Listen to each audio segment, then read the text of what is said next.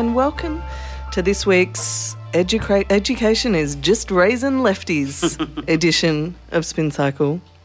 More on that in a moment.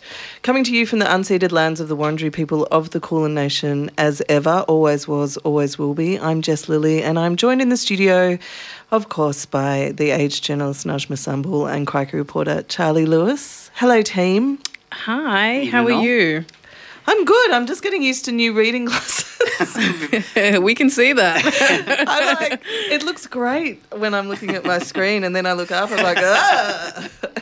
you need to get the mul- multifocals. Yeah. yeah, yeah. I'm I'm at that point in my life. It's um, it's uh, it's a it's a thing. Anyway, Moving on. moving right along. In about 15 minutes, um, we're thrilled to be joined in the studio by the Age education editor and reporter Adam Carey, who is going to um, talk to us about how on earth you cover such a huge and varied topic as education. There's always sort of breaking news in education, but then there's also such big, meaty things that you could sink your teeth into as well. So we will be grilling Adam on that. Um, but first up, some other mu- media news. And given it's Bastille Day, Oh, is it? Yeah. My- Vive la France. I thought I'd start with a. Charlie like that. Yeah, an appropriate. It, Champagne. sort of, it went a little bit into cochon. Oui. no, I love Ratatouille. Let's go. Uh, uh, you know, uh, happy Bastille Day to all our French listeners who I'm sure loved that very respectful take on their their, their proud culture. Well, at least they have a um, a decent um, prison story to tell in the storming of the Bastille. Um, the one that I wanted to talk about is not so positive. And I, I was meant I meant to bring it up last week, but I was so beguiled by the notion of a gangland heiress that I, Mm-hmm. yeah. it completely um, slipped my mind. But um, and particularly it was relevant last week to NAIDOC Week. So just take yourself back. Um, uh, I think I was struck by last week the contrast between, I suppose, the very positive cultural stories being covered during NAIDOC Week and some amazing um, Yeah. TV coverage in particular. There was I was just I loved a lot of that stuff. But then towards the end of the week. Um, there was a hard news story that broke um, when it was reported that 20 children, some as young as 14, were being transferred by the Western Australian government from Banksia Hill, a youth detention centre, um, to the state's um, maximum security Casuarina prison for adults. And yeah, when I saw that on, I think I first saw it, a, a bunch of people tweeted about it, obviously, you know, in extremely n- negative terms. Yeah, yeah. Um, and so then I, I saw a sort of an A- A- Age article the next day and clicked on it, and I was really quite shocked. Age, age or ABC? Sorry, ABC. I meant to say the ABC. I was really quite shocked by um, the way the report was delivered, which was very, like, totally from the point of view, and I'm definitely not exaggerating because I was just kind of reading it down, waiting for for a different angle, but it was completely from the point of view of the Department of Justice. Um, and yeah, I just it just seemed to me just to be a real, just sort of a real chasm between the ways that we, uh, you know, this same and on the uh, by the ABC, this same youth detention centre um, was reported earlier this year as um, well. A, a Perth Children's Court judge, Judge Hayt- Heighton Quail, slammed the dehumanising conditions that detainees were kept in at Banksia and directly linking those to. Um, the reason that kids were were, violent. They were acting out, yeah. acting Yeah, yeah. out, and really violently, aggressively. Apparently, they were tearing the place up. Mm. But the way the ABC reported it, and then I I saw a lot of other news sources reported it, was as though um, that um, this sort of seemingly punitive measures for these damages caused at the youth detention centre were acceptable. Yeah. you know, Yeah, but yeah, yeah. and there was no sort of alarm that children as young as fourteen Being sent to were. an adult's maximum Yeah. of, of security prison. I So mean, there was in the reporting, I didn't read it. Was it like, did it miss like a, a kind of voice to speak to that, to, Well- to criticise it? Was that what the report was missing? Yeah, it was missing. It was. It, it very much came from you know x amount of million of dollars damage was caused. Children were you know So kind of like, violent, you know, business as usual. business as usual. yeah. Quoting the Department of Justice only. Um, That's scary. There was some some more. Um, uh, there was some other reporting from Yeah. in Vice and, and I think Guardian Was a was a little bit more critically balanced. minded about the yeah, yeah, and yeah. but I just sort of think, given that we're having this debate around raising the age um, anyway, and you know there there are people on record in institutions of power damning this. Um, detention centre. I just found it, a really weird it's- it's- angle to take. As you say, know? it's a strange um, omission because it wouldn't be all that hard to to square that legislatively Yeah. and at least do both sides. Yeah. Um, which they'd still get criticised for, and maybe rightly so, but you would at least be saying, I'm doing a fair approximation of, of the different and the two different worthy arguments in for in favour of and against this move. Um, I, I also think it speaks to the bigger issue that we just don't seem to be able to have a sort of multifaceted or you know um, bigger nuanced conversation about issues of justice and Yeah, you yeah, know, yeah, for sure, in this for sure. country and Yeah, and I think it's just the nature of print as well um, lends itself to just kind of, you know, just kind of tr- like rewrite the press release, unfortunately. Whereas I feel if this was reported, um, and it could very well be, but if reported, um, you know, on the news, the nightly news, I feel that there would be a sentence to say, but activists are, you know, da da da da da, you know, Yeah, to, yeah. you know, Just to, just to to give that conform with the rhythm of how yeah, of a which show to which go. often makes sense because, like what you said, Jess, you are reading down that article, going, okay, so when is this opposing, you know, Yeah, critical yeah. voice And coming in? Because yeah, this yeah. is outrageous. What Yeah, I'm reading, it when just is someone going to say hey it's probably a bad idea for 14 year olds to be in a prison And I think it's very strange that the, the leaning on it. We saw it going back to, to Don Dale and, and Dylan Voller and, and, and the other kids kind of being uh, put in spit hoods in, in the Northern Territory, Oh, yeah. where it's just lent on the fact that they are so troublesome and they are so violent. And, Mm. That's and exactly often, what and it often was- they how it are, and, you know, and often that's true. But it's but it seems like that as a as a way of explaining away incredibly punitive um, actions towards literal children Mm. is a little bit unsatisfactory and it also doesn't get to the truth of why they're that way in any way shape or form.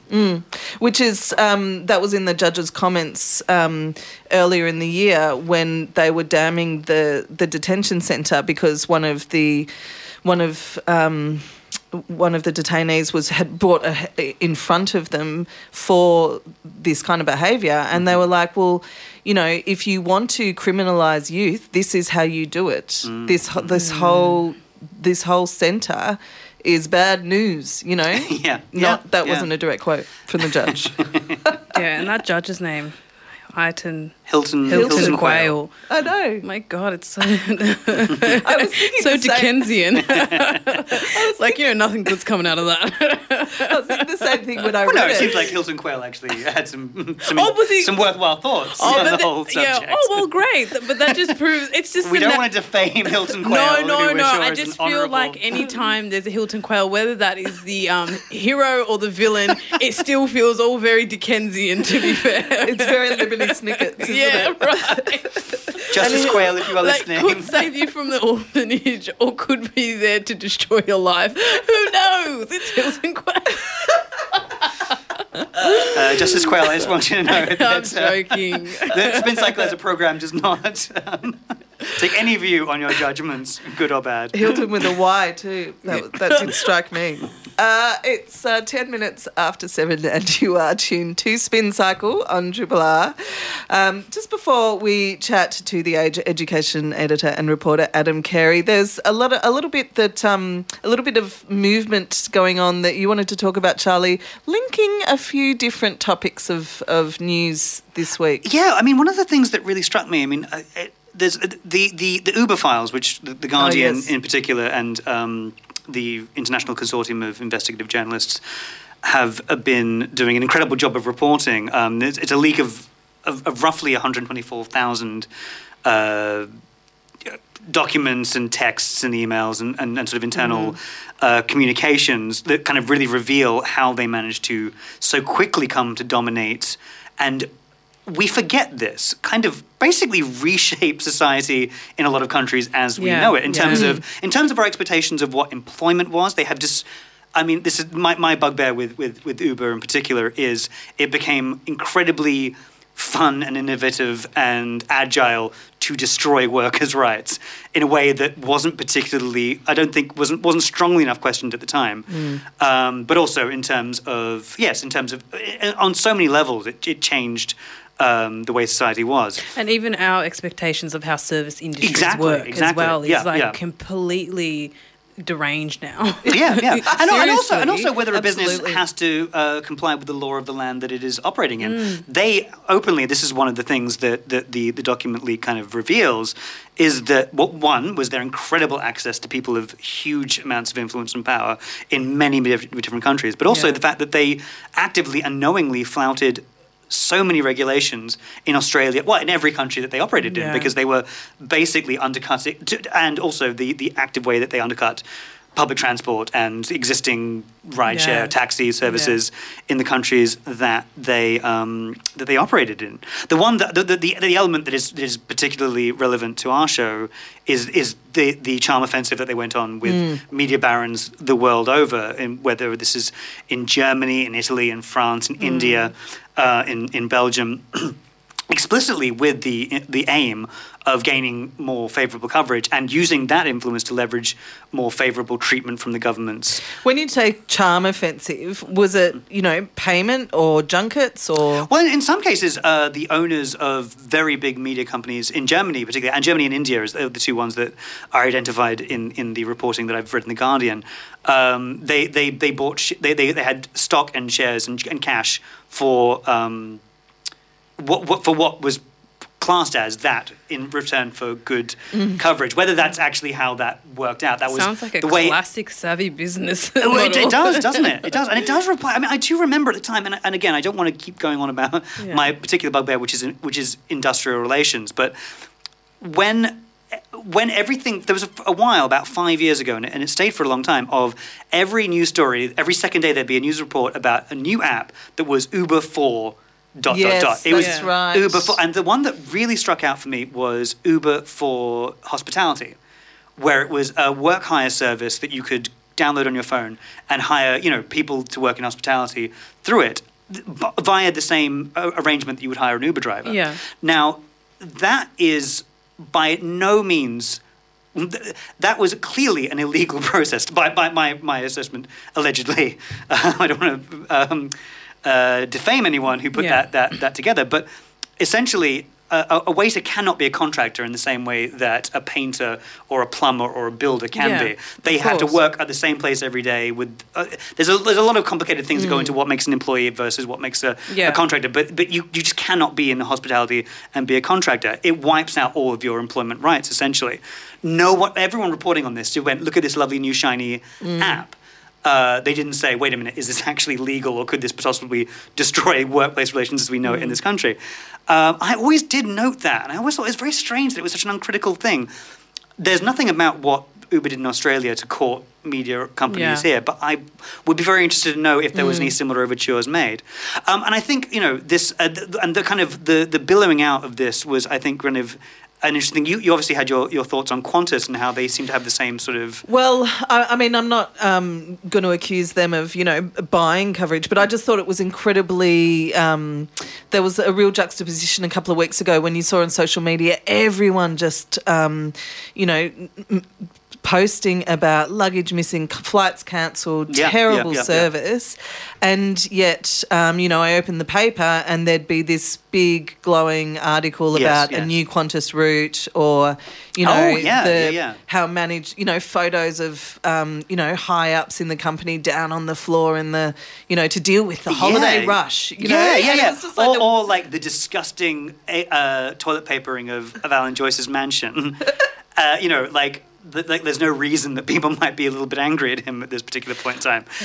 well, the one I read in the Australian was Alan Joyce is overseas on in, in Europe on holiday. He stayed over there after the first flight to wherever, and it was like, meanwhile, you know, everyone's Yeah. experience travel holiday, you know, school holiday travel experience is burning. Yeah, yeah. Um, but yeah, there while just- all the they just- journalists that they paid for to go on that first flight Yes. from Perth straight to Rome all wrote largely pretty uncritical write-ups of how good that flight experience was. Mm. And, and again, you don't want to have a go at individual journalists because there were actually some there, there was some good, amusing travel writing that came out of that process. I think some of and they were all open about the fact that they were being paid Yeah. to go on yeah, this I think trip. somebody. Um, I don't know where I saw it. I There think was I a might have seen media- it online. Where I mean- somebody said, actually, we did mention some of the um, issues that are There was a happening media with watch. Qantas. Yeah, and Yeah, I think yeah. they, I think they came back hard against that when they said, actually, hold on, Yeah, you haven't yeah. Completely given us, you know, fair and accurate reporting because we actually did criticise. And I think Yeah, I don't know yeah, who yeah. particularly it was, but I remember one of them hitting back on that. Um, Yeah, I mean, for sure. I mean, the AFR was was, was relatively neutral in its approach. Yeah. Uh, the West Australian was was was uh, fairly. It was very open about the fact that it was a very absurd position to be in because you're Yeah, being yeah. paid to go in first class with Mark McGowan a few seats down from you. This is not a normal travel oh, that experience. sounds awful. Anyway, sorry. the, the other one, uh, you know, you never want to. Uh, you never want to visit Perth, I assume. Uh, no, I just don't want to be in a first class and then looking at Mark McGowan. I don't know. All I'm thinking Well, about is COVID. and Border Joy- slammed shut. It's triggering. the other one, Having family over there. sorry, sorry, Jess. No, That's right. And I thought I was being harsh. Damn, Charlie. The other one this week was a series of six um, advertorials, and the, and then they're noted as you know sponsored, although in very small writing, in the Australian Financial Review. But six of them um, paid for by um, is it Jemena? I don't know how you pronounce that, and the Australian Gas Networks, a gas provider, um, and they're spooking an, a, a, a recent energy solutions roundtable with Jemena and the Australian Gas hmm. Networks, co hosted by the Australian Financial Review. And even though there is a, a note to say it's sponsored, visually it's pretty indistinguishable from regular news hmm, hmm. coverage, save for this small sponsored content note. And I don't know, I mean, it's it's all above board and it's paid, con- you know, it's sponsored content, and that's that's totally legit in our current media landscape. Well, yeah, yeah. But given the sensitivities around climate reporting, it, it just does feel like it blurs the lines a little bit, you know? yeah, and, and, and obviously it does it does call attention to, and I think I, I believe it was uh, Tim Baxter who who uh, who put together this thread, Yes, kind of on Twitter, organising yeah. them, did point out that there was also an editorial that was not sponsored content. Spruiking the exact same thing, Mm. and you do, and it, and it's not so much that you think there's anything that's, you know, everything's above board, but it pro- provides the difficult optics, shall we say, Yeah. about your reporting on those areas. Also, it's interesting to point out that this this flurry of, of, of advertorials does come since the Victorian government launched its gas substitution roadmap, and you suspect it is probably in response to that. Um, and it's interesting to kind of yeah, uh, kind of. It's worth noting, shall we Yes. say? It's worth it's worth calling attention to. Uh, oh wow! It's almost um, 19 minutes after seven. Our bad. Let's um, let's listen to a song and then welcome the Age Education editor and reporter Adam Carey to the studio because that is a big topic. we'll be back in a moment. You're tuned to Spin Cycle on Triple R. 3 Triple R FM. Anyways, so we have an in studio guest tonight. Um, Adam Carey is education editor and reporter at The Age and has been for the past three years. Adam has won awards including the 2021 Australian Media Centre for Education Researchers Award for Excellence in Education Reporting and the Australian Council of Educational Leaders 2021 Media Award. He was previously the paper's state political correspondent, where he covered the landslide election of 2018. That was historic.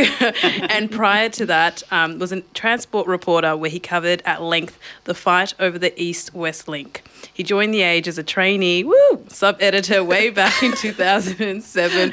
Welcome, Adam. How are you? Thank you, Najma. Um, um, it's great to be on Triple R, a, a Melbourne treasure. Thanks for having me Yeah. on. Uh, it's so good to have you in the studio too. This is a relative novelty for us because um, we pretty much have been mostly reporting during um, restricted access. So this is great. The, the number of uh, in studio guests we've had could share a tandem bike You've wherever just- they went. Yeah, You've just you're going to share one with. Chris Vedelago. well, well, well, let's face it, everyone's sick of had enough of Zoom, right? And Yeah, right, yeah. right, everything sucks by now. So good to be in the studio. Well, um, so I actually worked with Adam. I did, what was it, two weeks in education reporting as a trainee myself. And we went up to a school in, where was it?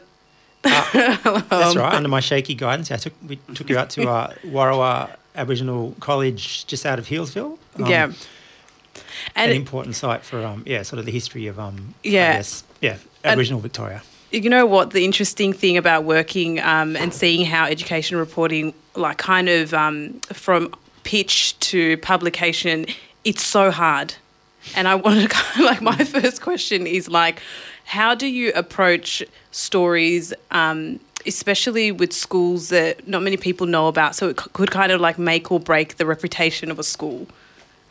Yeah, in, in a way, by treading carefully, right? Because, like you say, reputations can be kind of tarnished very easily, and and and every now and then, that's kind of deserved, Yeah, right? yeah, Like, yeah, of course. But, but you don't want to do it when it isn't. So Yeah. Uh, But what's the kind of like, um, is there more, uh, what's the ratio of kind of having positive stories versus like having stories that are a little Scandalous. bit more. Yeah. Well, I mean, like any, I mean, so, so much reporting is sort of Yeah. conflicts and and um, pointing out where there's holes in the system and and you know f- Yeah. funding injustices and and Yeah. you know private school scandals and so on. But there is, I mean, there are.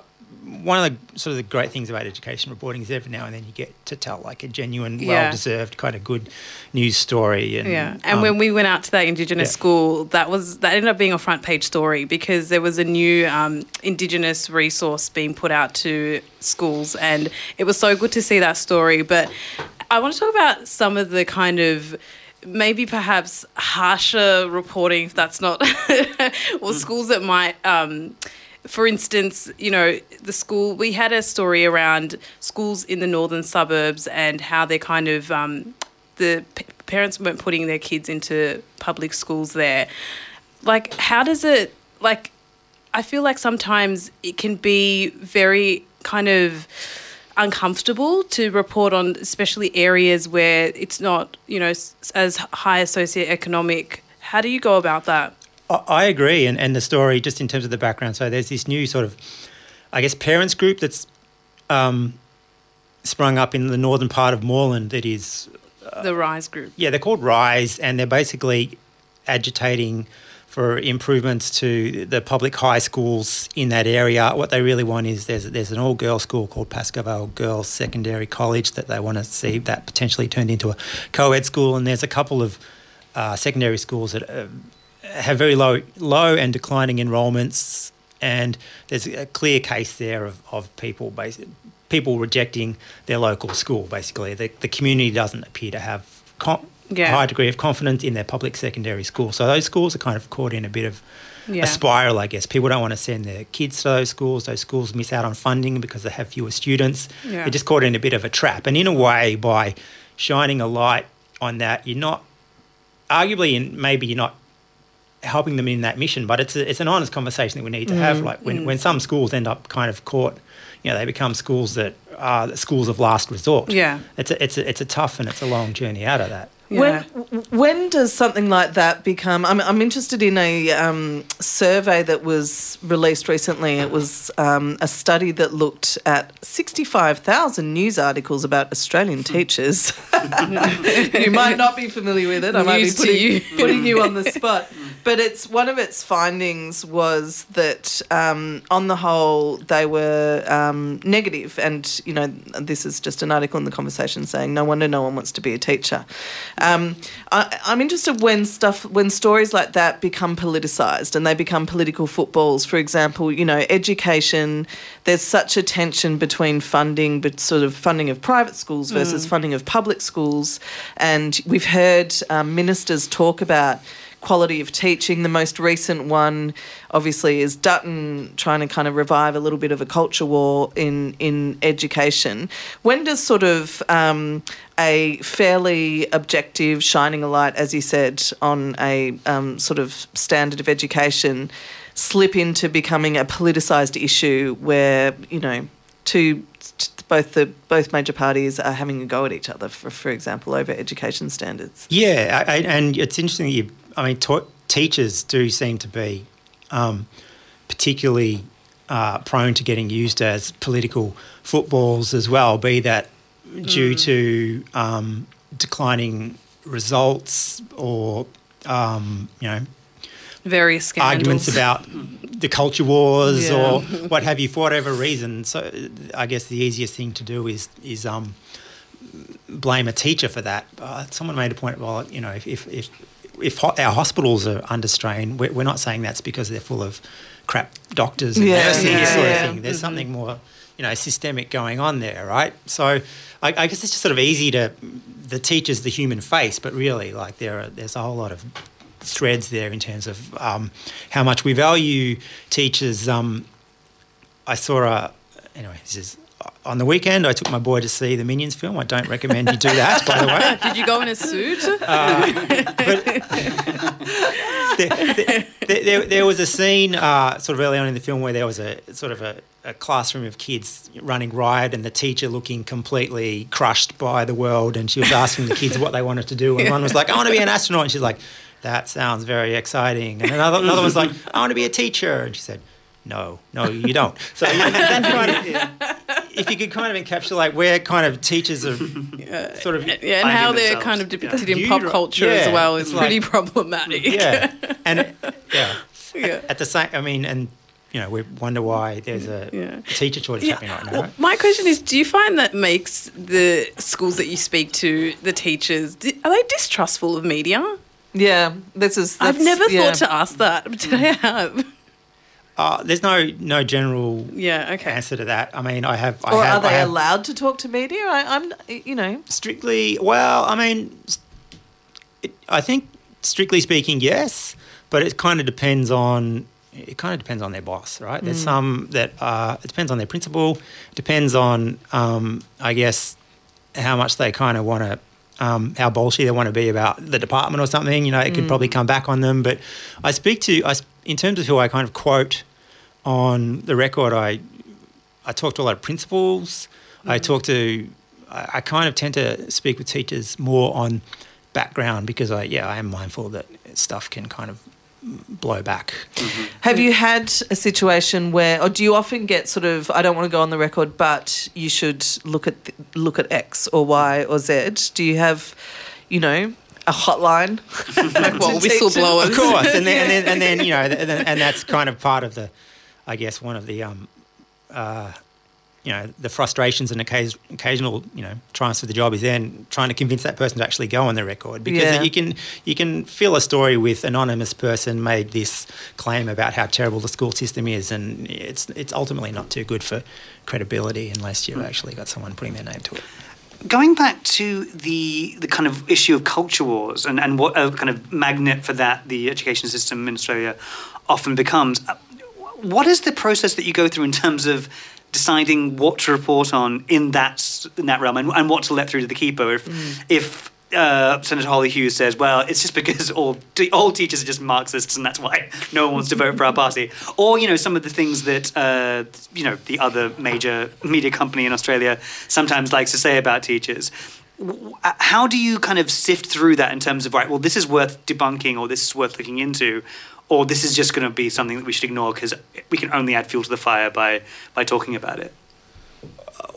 Well, I guess if there's if, if there's substance to the issue, right? I mean, I you know, Peter Dutton, for example, made some comments recently. One of his first interviews, I think it was with Andrew Bolt, sort of talking about how they want to they Yeah. want to kind of refire up a sort Yeah, of a, a yeah. debate about the curriculum, which it's almost like the last two years didn't happen, right? Well, We yeah, because Alan Tudge's we've- been doing that. We've just had all, all, all states and territories have just signed off on a new curriculum, which um, you know initially the first draft of you know the coalition government didn't like it, and they were they were in government, so they could say we want you to add you know these bits to it. We want more kind of Western history and more Christian heritage and so on, and and the curriculum authority added those bits in. So they've really got something that they was you know significantly kind of revised at their direction. So it's not really about the curriculum, right? Yeah, it's about yeah, them yeah. talking to their base. It's about them talking to their voters. It's about them basically saying that you know to to people in voterland that you know we have the same values that, We're gonna fight you for have. this stuff, you know? yeah. Or mo- Yeah. and moving on from the topic yeah. of the election as well, mm. but also perhaps they didn't quite go far enough for Dutton. yeah. Possibly, wow. No, that's fascinating. I think like one of the interesting things with like education reporting, of course, is always that kind of private versus public. Mm. That seems to be such a huge thing. I remember Adam, we had a conversation around you know why certain private schools, and I may have naively asked, how come certain private schools don't talk to the media? And you just kind of you know just matter of factly said because they don't need to. and I thought that was so fascinating. You know, like the big wigs like Geelong Grammar. Um, I don't, I don't think Wesley College talked too much to the media as well. But what public, what private schools do you find?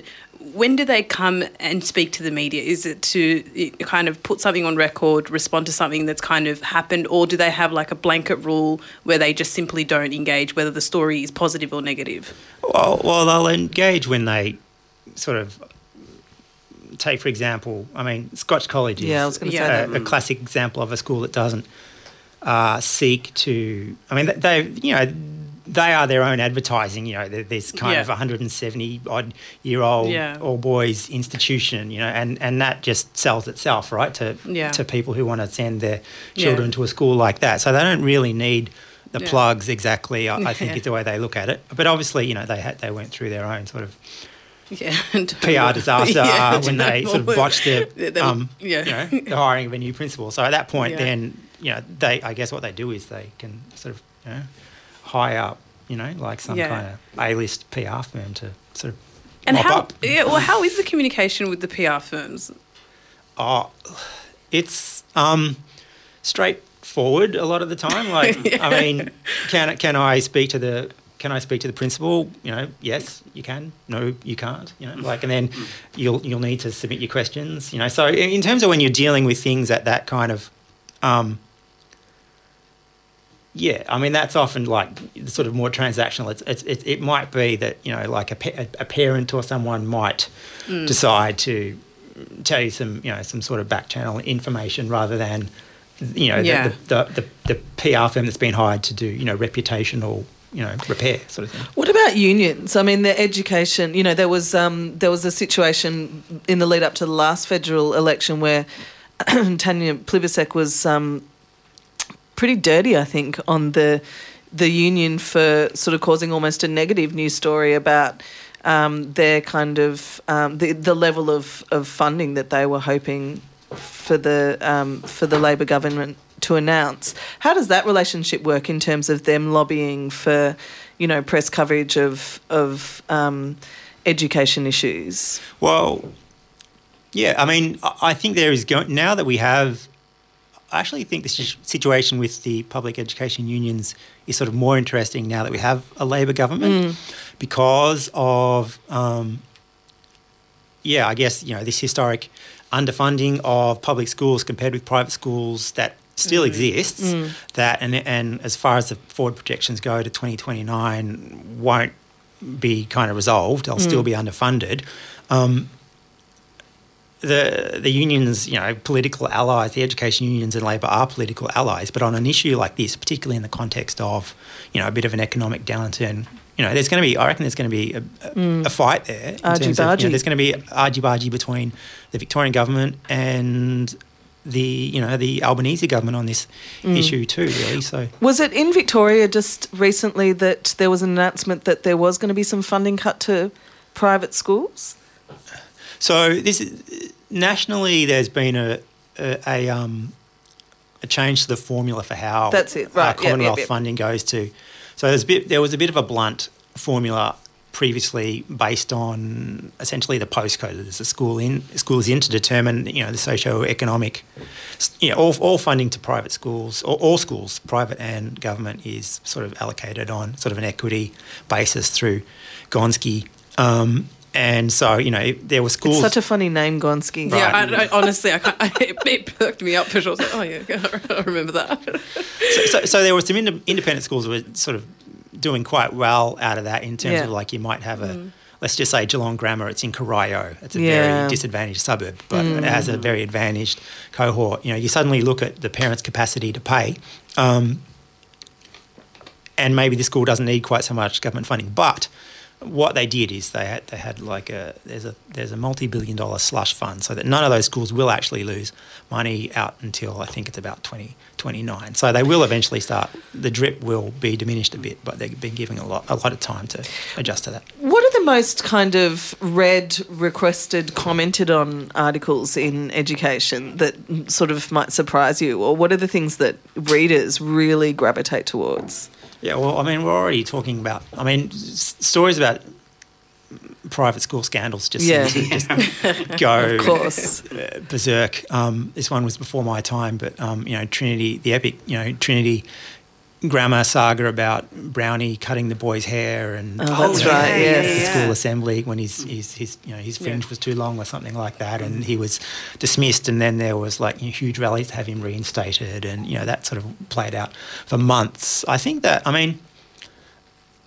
Uh, there's a fascination with that, and I mean, also, I think it sort of taps into people's sort of sort of status anxiety on some Yeah, level. right, like, yeah. I mean, we we have in Australia, like you know, we're, we're obviously we're officially this egalitarian, you know, society, but we have, you know, it's it, it's still quite a straightforward. class. There is still a class one- system, one- yeah. one in, one in three kids goes to a non-government school in Australia, which is actually really high among mm, sort of you know comparable nations. And and you know, I mean, I just can only think outside of my reporting, but even like conversations among you know friends and so on, people kind of they worry like they feel guilt about oh, am I am I you know giving my child the best start in life if I send them to the local public school? So you Yeah. know, it sort of taps into people's kind of deep seated you know Some good Schadenfreude Yeah, when, that's a. Yeah, yeah. when a private school exactly. goes down. yeah. I will say though, definitely education reporting is like one of the most read for the age, um, and especially like local stories. Like it's just like they go. Like I see the numbers, they just go, and especially on social media, the comments just go off on them. Like it's so fascinating. How do you kind of deal with being famous? you know, you're at the helm of this. How does that feel? You've got you've got students, mothers, teachers. I'm not famous. I'm just writing stories. In mm-hmm. fiction, That's all. How- Does that feel like some kind of responsibility because you know it's quite well read? Mm. Do you feel a little bit of anxiety? Do you kind of, you know, get a bit nervous at night, you know, after you filed a story, or I- you're just so used to Only it? if I think I've got something a bit wrong, or if I've, I'm being Yeah. a bit unfair. But no, I mean it's it's a, you, we want our stories to be well read, right? We Yeah. want to we want to tap into something, and when Yeah. we see the audience, you know, we've, we've, we've you know Yeah. like something like there was a really odd one I wrote recently. Um, in ter- terms of like a hyper local issue about a like a, a planning dispute with a school that's moving into Oh yeah, I the saw back that streets Yeah. of in Brunswick. Brunswick, and they, Yeah. they sort of f- conveniently forgot to tell the neighbours until the you know sort of tradies rocked up and Yeah, like, what are you doing? Like, we're, yeah, we're building a three story school here, sort of thing. you know, like, um, which you know, not everyone was very sympathetic with them. I think because you know it's a it's a it's a school and it's also a school for kind of vulnerable kids who would Yeah. otherwise. Um, Yeah. you know, maybe drop out. You know, the kids are at risk of maybe dropping out of the education system. Yeah. But you know, at the same time, like that shouldn't let the you know the school building authority off the hook. They should do proper. Yeah, and also another story that I found really interesting. There was um, Alphington Grammar, where they were fighting to keep the their fence up because people. It was a public thoroughfare, and people were able to kind of cross through the side of the school to get to the lake or something, and they had erected their own fence, and it caused like. chaos in Yeah. the community.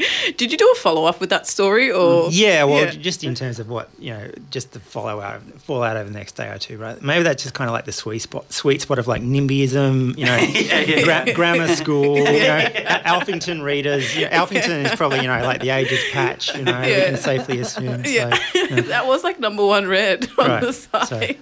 If you're just tuned in, we are chatting to Adam Carey, the education editor and reporter for The Age.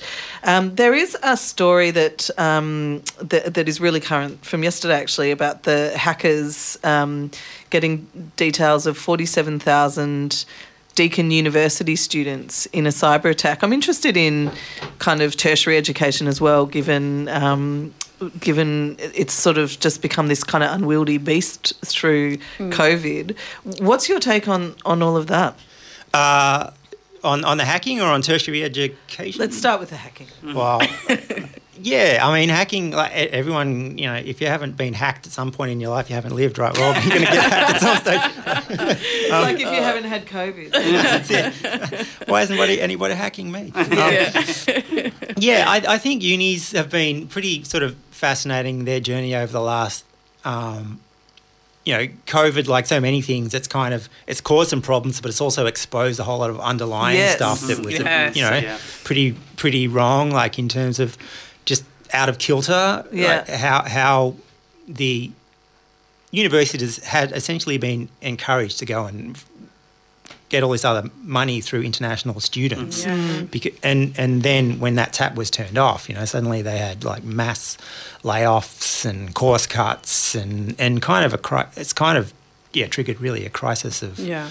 higher education in terms of But also, it's exposed the terrible working conditions Yeah. within universities mm-hmm. too. You Yeah. know, Crisis I mean, of conscience. yeah, that's the, for sure. the politicisation of JobKeeper, yes, certainly by not including higher or tertiary education, but then the reports on how terribly. Um, you know, um, people Like are- sessional academics yeah, and sessional like that are treated, treated, yeah. within the university system, while whilst they are being run as these really kind of um, commercial businesses, was pretty eye opening. Yeah, and you know, I, I did get that. Like some of the, these sort of some of these sessional academics, it seems quite soul destroying. Like they're sort Yeah. of, you know, they're passionate, they're committed. You know, they've done years of studied in their in their field, and they're experts, and yet they're sort of on this.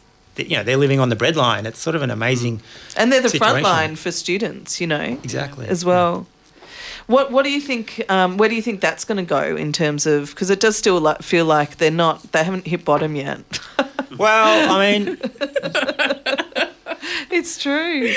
Well, I don't know. I mean, students are, students are sort of coming back Mm. i- from from overseas. They're sort of they're, they're trickling back. There has been a bit of a reckoning with the um, the whole casual workforce. I think you know the, the you know the Fair Work Ombudsman's sort of investigating about fourteen universities. We'll see where that lands and how much they can really kind of how much you know structural change that'll lead to. I, I think yeah with with universities. Um, And the fee, fee increases as well. I mean, that was huge with especially arts and Yeah.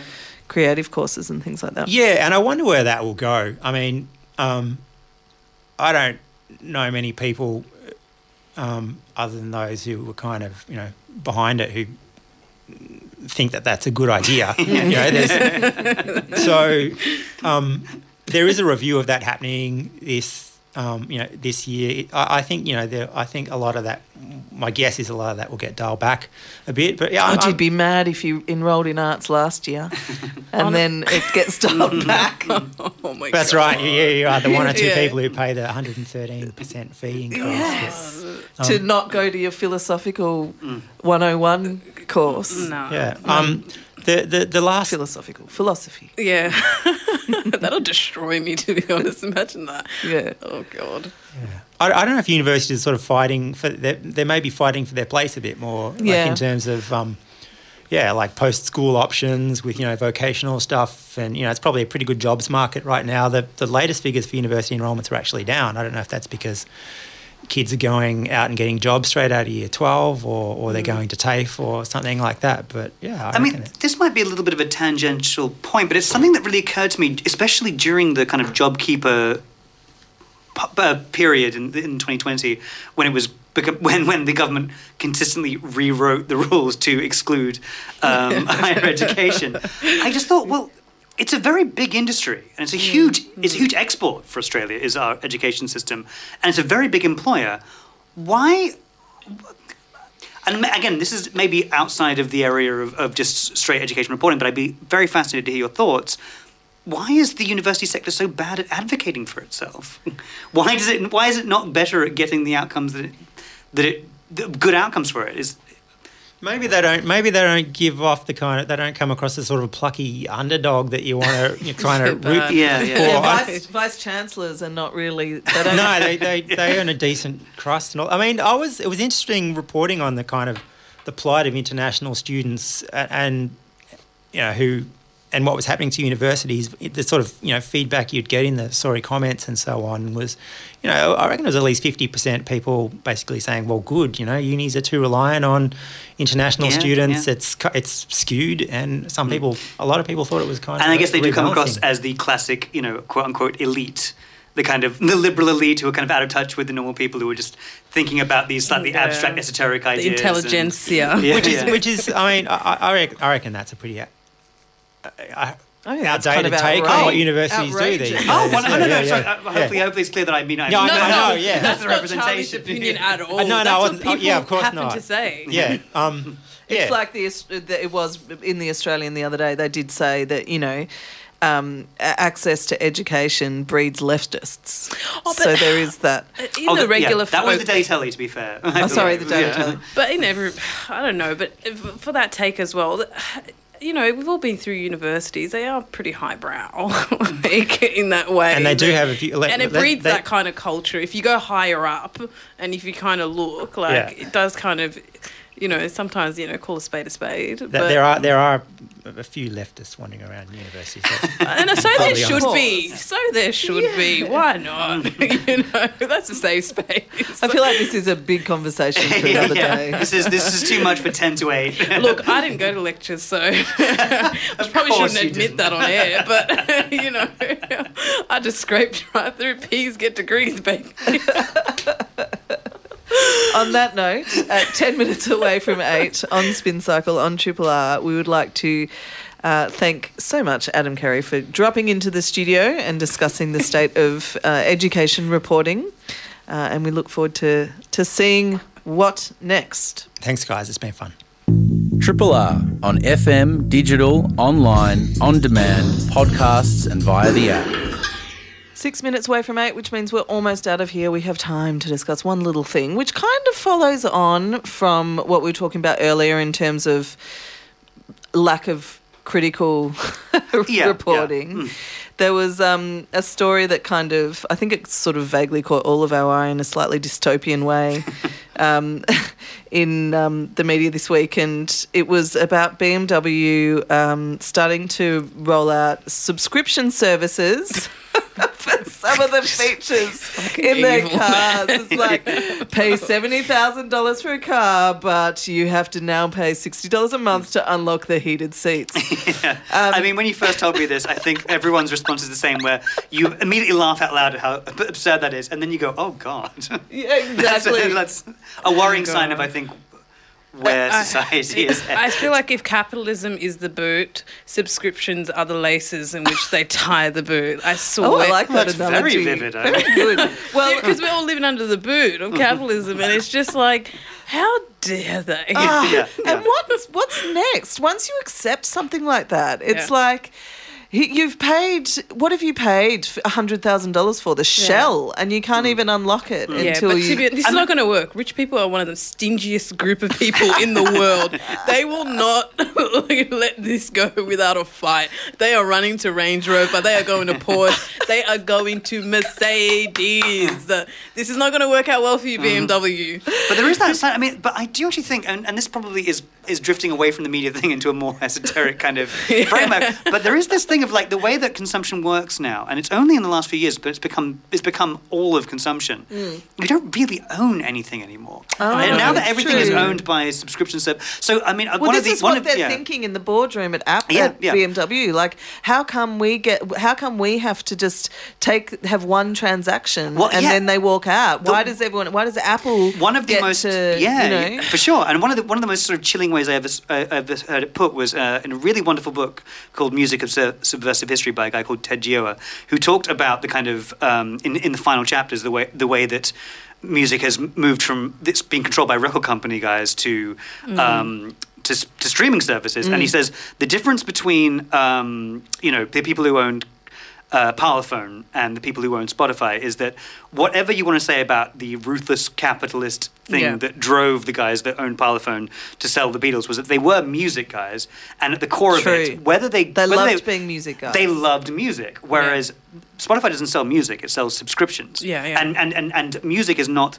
the thing they want to do well; it's the cost that they have to keep as low as possible. Yeah. And so the idea that you could spend, you know, so if you've had Spotify for however many years, you would have spent hundreds and hundreds of dollars, presumably on account of its access to certain artists hundred percent. and certain albums that you love. But if, if for whatever reason the album gets taken off that streaming service, you, You have no that. access to Yeah, it anymore. yeah, it's- I spent 30 bucks on a CD of Sgt. Pepper when I was, you know, 15 or whatever, and I had that for 10 years until it got lost in a move or whatever. But like I owned Until that. you can't actually Yeah. play it anymore. Until you can't play it anymore because Yeah. CDs were garbage as a format. Yeah. But yeah. I guess that's where I bring up the whole thing about please, rich people, push back on this because I don't want to give Apple any ideas. Because then Apple will start doing some things like here's the new iPhone, but then you have to pay five dollars a month. And it's for, like- 100% And they already happen, do yeah. that with storage. Like Yeah, what is it, yeah. two dollars a month? But it's just kind of like you know they change parts to make sure that you're loyal to their brand. Um, but uh, apparently now there, there's been a court order where they can't do that anymore. Sorry, Mm. not specifically for that, for another part that they wanted to bring out, and Mm. it was like you can't do that. well, not just rich people push back on it, but media push back on it as well, just to bring it back, bring it back to the, Oh, sh- yeah, the yeah. show Yeah, topic. yeah, Because. I was reading a, in a drive.com.au article where they they just um, you know they're they're saying BMW has begun offering heated seats and inbuilt dash cams as subscription services, much like your monthly subscription to Stan, Netflix, or Spotify. And I just think why are you reporting it so uncritically? Like yeah. you Yeah. should be a lo- there should be some sort of um, debate about Yeah, whether like, it's a good thing Yeah, as yeah. Experts have opposed to. slammed this Yeah. as saying it's taking away, you know, basic things from a car. The manufacturer shouldn't be allowed to do yeah. this. Like there should Well, be that kind of reporting that makes us feel like there's a kind of debate happening sure. as opposed the- to this is just yeah. is. Well, also they, the, they are being manufactured with these things. You just have to pay Yeah. to access things Yeah. within the Oh, thing yeah, you've that's- bought. yeah, yeah, I just it Yeah. blows my mind. But again, these are the things that uh, keep the lights on for the rest of the journalism, which is the uh, again giant systemic thing. I shouldn't be introducing a minute before the end Well, of the I'm show. just I, I'm just raising my glasses to look over to the other studio to see. Oh, he's there. Neil's there. Okay, Yay. great. Well, that's time. We're out. Um, stick around for Neil Rogers in the Australian Mood. A couple of announcements, and uh, then he'll be hitting your air- airwaves, and we'll be back next week. We'll catch you then.